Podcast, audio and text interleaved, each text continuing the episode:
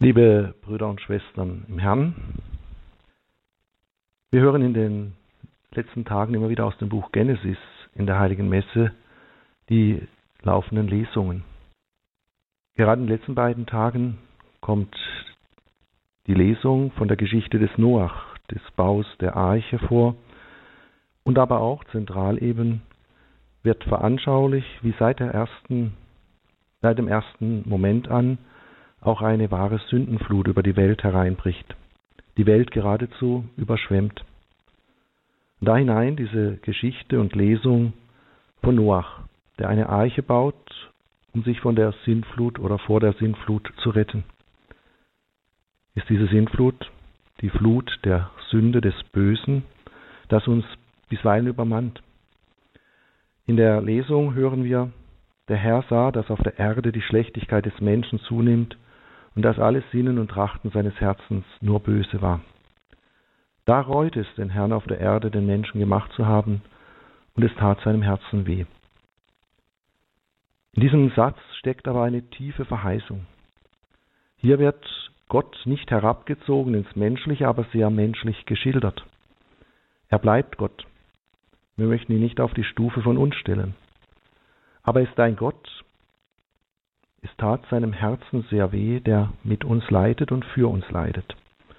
In der Geschichte der Sintflut des Noach mit seiner Arche. Dieser Gott ist enttäuscht und gleichsam bekümmert, sorgenvoll. Und er möchte die Menschheit dennoch retten. Er hasst ja seine Schöpfung und die Geschöpfe nicht.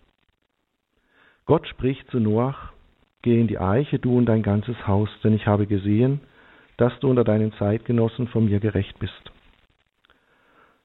In der Überlieferung der Kirche ist dieses Bild der Eiche auch immer ein Bild für die Kirche.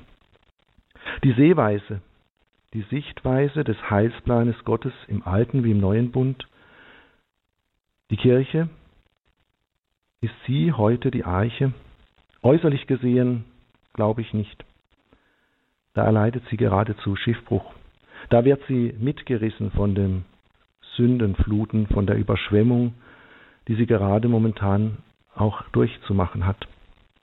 Und dennoch, es ist und bleibt die Arche, das Geheimnis der Kirche, dass in ihr alle gerettet werden dürfen, so wie Noach gerettet wurde damals, als er in die Arche stieg. Vielleicht müssen wir dieses Bild der Kirche wieder neu entdecken. Nicht zu verharmlosen, was momentan schlecht und was Schuld und Sünde, was Böses in ihr und um sie herum ist.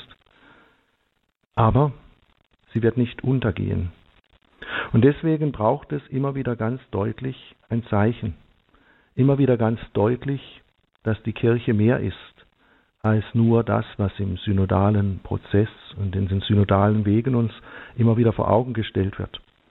Machterhalt, Strukturreform. Alles, was mit Kirche eigentlich wenig zu tun hat.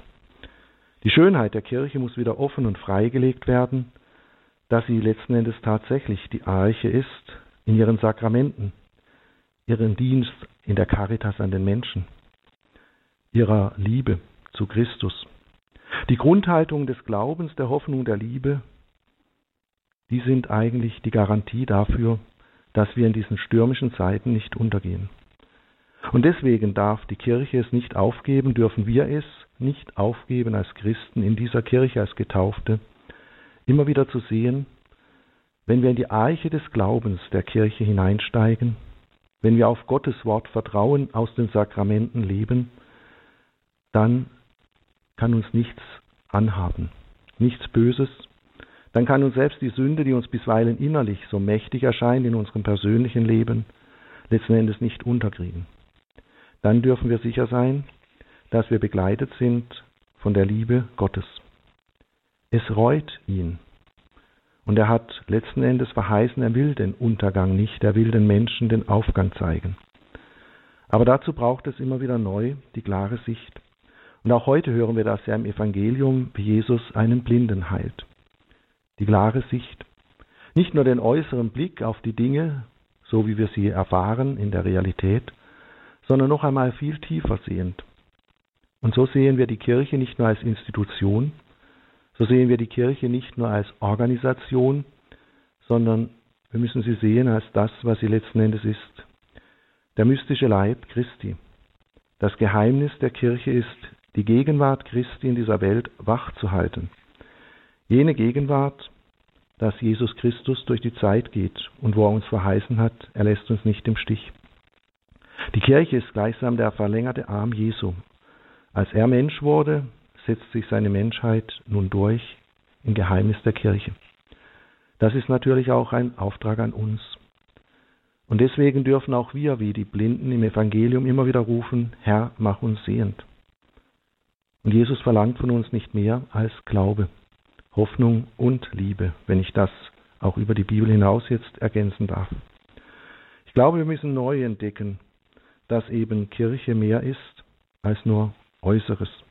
Wir müssen entdecken, dass sie tatsächlich die Arche ist, die mitten der heute stürmischen Zeit rettet, die uns ruhig sein lässt, dort wo wir manchmal nicht weiter wissen, ob das im gesellschaftlichen oder im kirchlichen Bereich ist.